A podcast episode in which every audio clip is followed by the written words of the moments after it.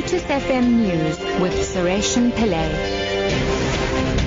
Good afternoon. The man accused of killing two brothers in Durban has been granted bail of 20,000 rand. 57-year-old Bonginkosi Khanyile appeared briefly in the Durban Magistrate's Court on allegations of killing Mohammed and Ahmed Vauda outside a flat on the Esplanade on Sunday.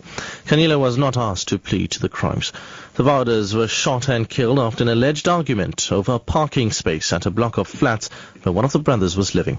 Khanyile is to reappear in court on the 22nd of September.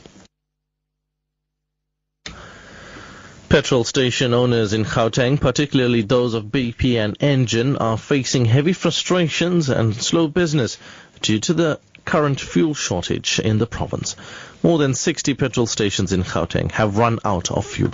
The Fuel Retailers Association's Reggie Sibiya says the fuel crisis is due to refinery repairs. Jacques Dienkam reports. Most of the owners of the garages, like BP, Engen, Caltex, Shell, they don't really know. They don't know what's happening, what's causing this.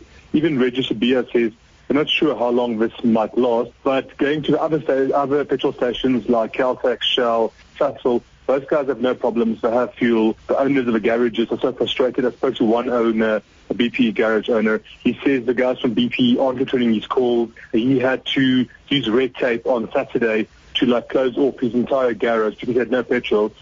Meanwhile, both employers and employees say they are worried about the impact this will have on this month's salaries. An employee at Engen Garage in Johannesburg says he doesn't get paid if he doesn't work. Our fuel is very, very low for now. Maybe in one day time we run out of fuel. 1 day or 2 days. Especially, this garage is always busy. Maybe for today or tomorrow morning, it will be out. We are very worried because, we can say no job, no pay. We're just worried because there is no business. President Jacob Zuma says an interministerial committee is making progress in coming up with a plan to deal with controversial new immigration laws. Tourism had suffered because of the new regulations, with 38% fewer Chinese tourists visiting South Africa.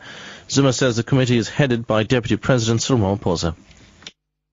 I would like to announce the establishment of the Interministerial Committee on Immigration Regulations. The IMC will address the unintended consequences of the new immigration regulations on various sectors, including tourism and investment.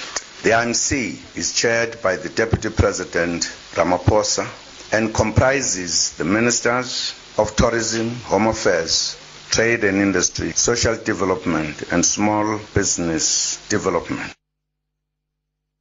Public Protector Thuli Madonsela says her office will remain politically non-aligned, though it welcomes public support for the institution.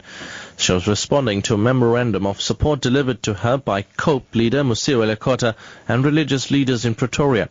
COPE and religious groups marched to the Public Protector's office today following verbal attacks on Madonsela over the Nkandla saga. Madonsela elaborates.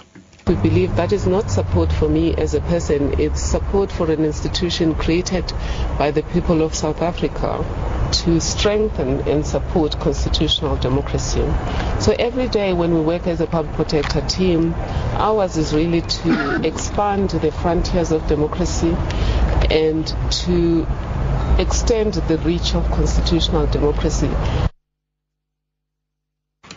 And finally, Dutch prosecutors say possible fragments from a missile system have been found among the debris recovered from the site in eastern Ukraine where a Malaysian airliner crashed in July last year.